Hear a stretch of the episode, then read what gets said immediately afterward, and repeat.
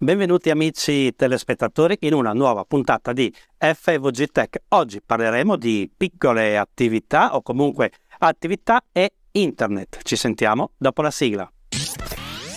FVG Tech. La tecnologia in tv. Un programma di Gabriele Gobbo.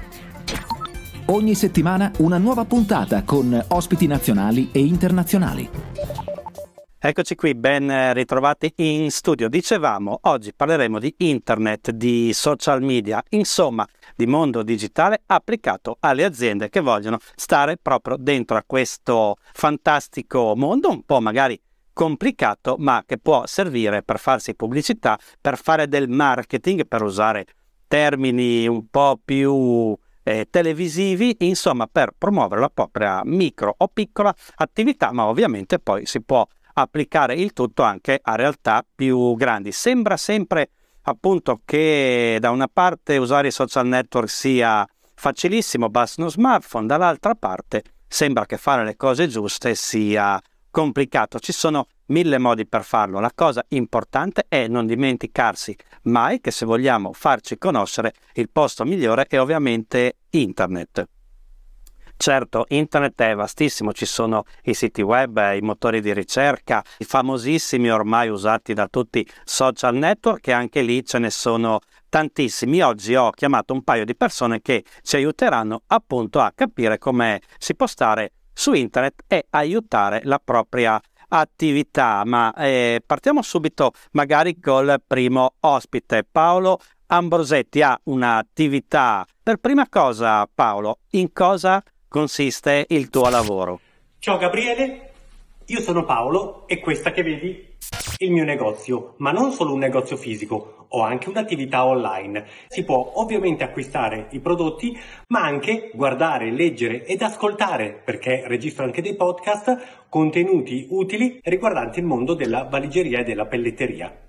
Quindi eh, sei la persona giusta nel posto giusto, anche le attività del tuo tipo, quindi i negozi su internet possono avere grandi benefici. Quanto ha influito usare proprio internet e i canali digitali per ampliare i tuoi clienti, per farti conoscere di più? Questa è una domanda davvero interessante. Quanto ha influito? Tantissimo. Io ho iniziato con l'e-commerce circa dieci anni fa, sono stato forse uno dei precursori, eh, dato che ho iniziato prestissimo ad affiancare, oltre allo shop online, anche delle pagine social, prima Facebook, successivamente Instagram ed ora TikTok, e devo dirti che vendere online è un insieme di tutti questi grandi contenitori. Infatti spesso e volentieri i clienti arrivano o in maniera organica dal sito internet oppure strategicamente coinvolti dalle pagine social. Però se non si ha un sito e-commerce non si riesce, come dici, si dice da noi in uh, Avarese e Lombardia, a quagliare, ad avere un po' di ciccia, non si riesce a vendere. Infatti tantissime volte dai canali social veniamo contattati nelle chat e quindi rimandare il cliente con un link al sito internet è molto più semplice per arrivare alla conclusione di una vendita, piuttosto che continuare la discussione nella chat mandando foto, video, per carità, anche quello funziona, però avere un sito e-commerce è sicuramente, diciamo, la punta del nostro iceberg, quindi rimandare il cliente lì è la cosa migliore. Quindi coinvolgimento a 360 gradi. Diciamo che la multicanalità è in un negozio come il nostro che vende soprattutto articoli di borse e pelletteria la cosa migliore e più facile per vendere. Adesso nel 2022, anzi perdonami, nel 2023. Eh, lo so, lo so, ti seguo sui tuoi canali digitali. La cosa che dobbiamo spiegare ai nostri telespettatori è che ovviamente più c'è lavoro su internet, più i clienti si possono ampliare, ma per tutte le attività, dai ristoranti ai negozi come quello di Paolo, a un professionista che può essere di qualsiasi settore, a un'azienda che fabbrica qualcosa, ma anche qui c'è da capire che bisogna impegnarsi e può portare via del tempo, che non è tempo sprecato, è tempo investito. Tu Paolo, quanto tempo e quanto lavoro dedichi ad esempio alla presenza sui social network?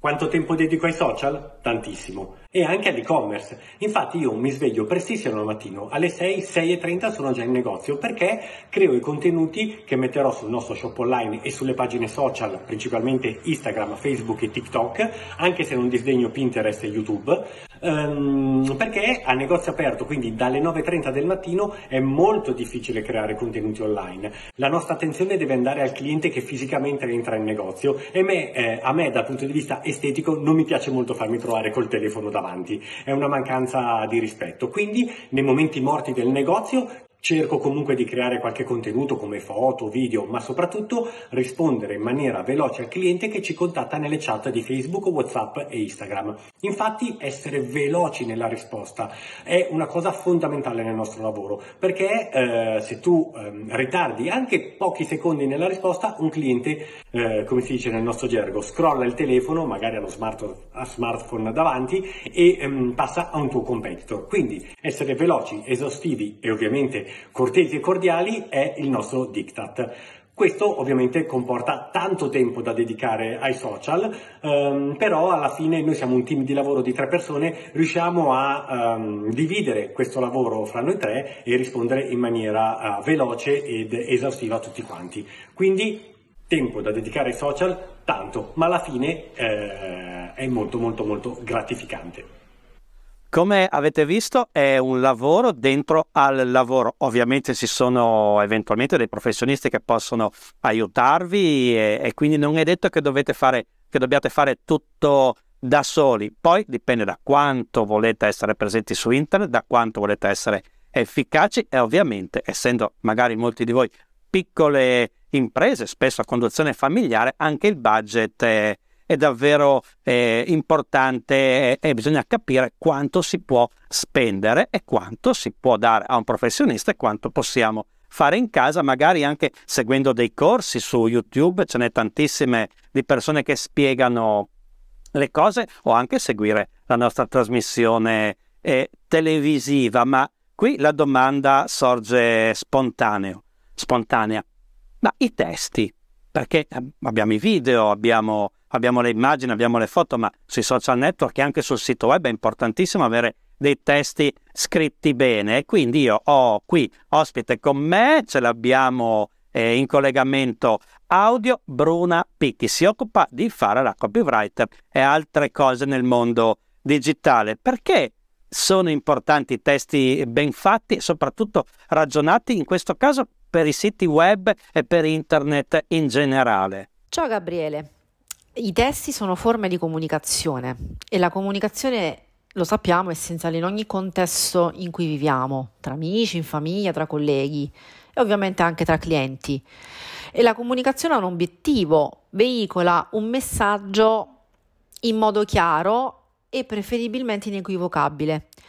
Farlo sembra semplice, ma non lo è e nel contesto digitale è anche più complicato perché per lo più si comunica in forma scritta e quindi non siamo supportati né dalla voce né dalla gestualità. Quindi il pericolo di generare malintesi è concreto. Quando poi parliamo di internet e di siti web nello specifico, i testi vanno pensati ad hoc, perché nel contesto digitale gli obiettivi di comunicazione sono più ambiziosi, quindi più complessi.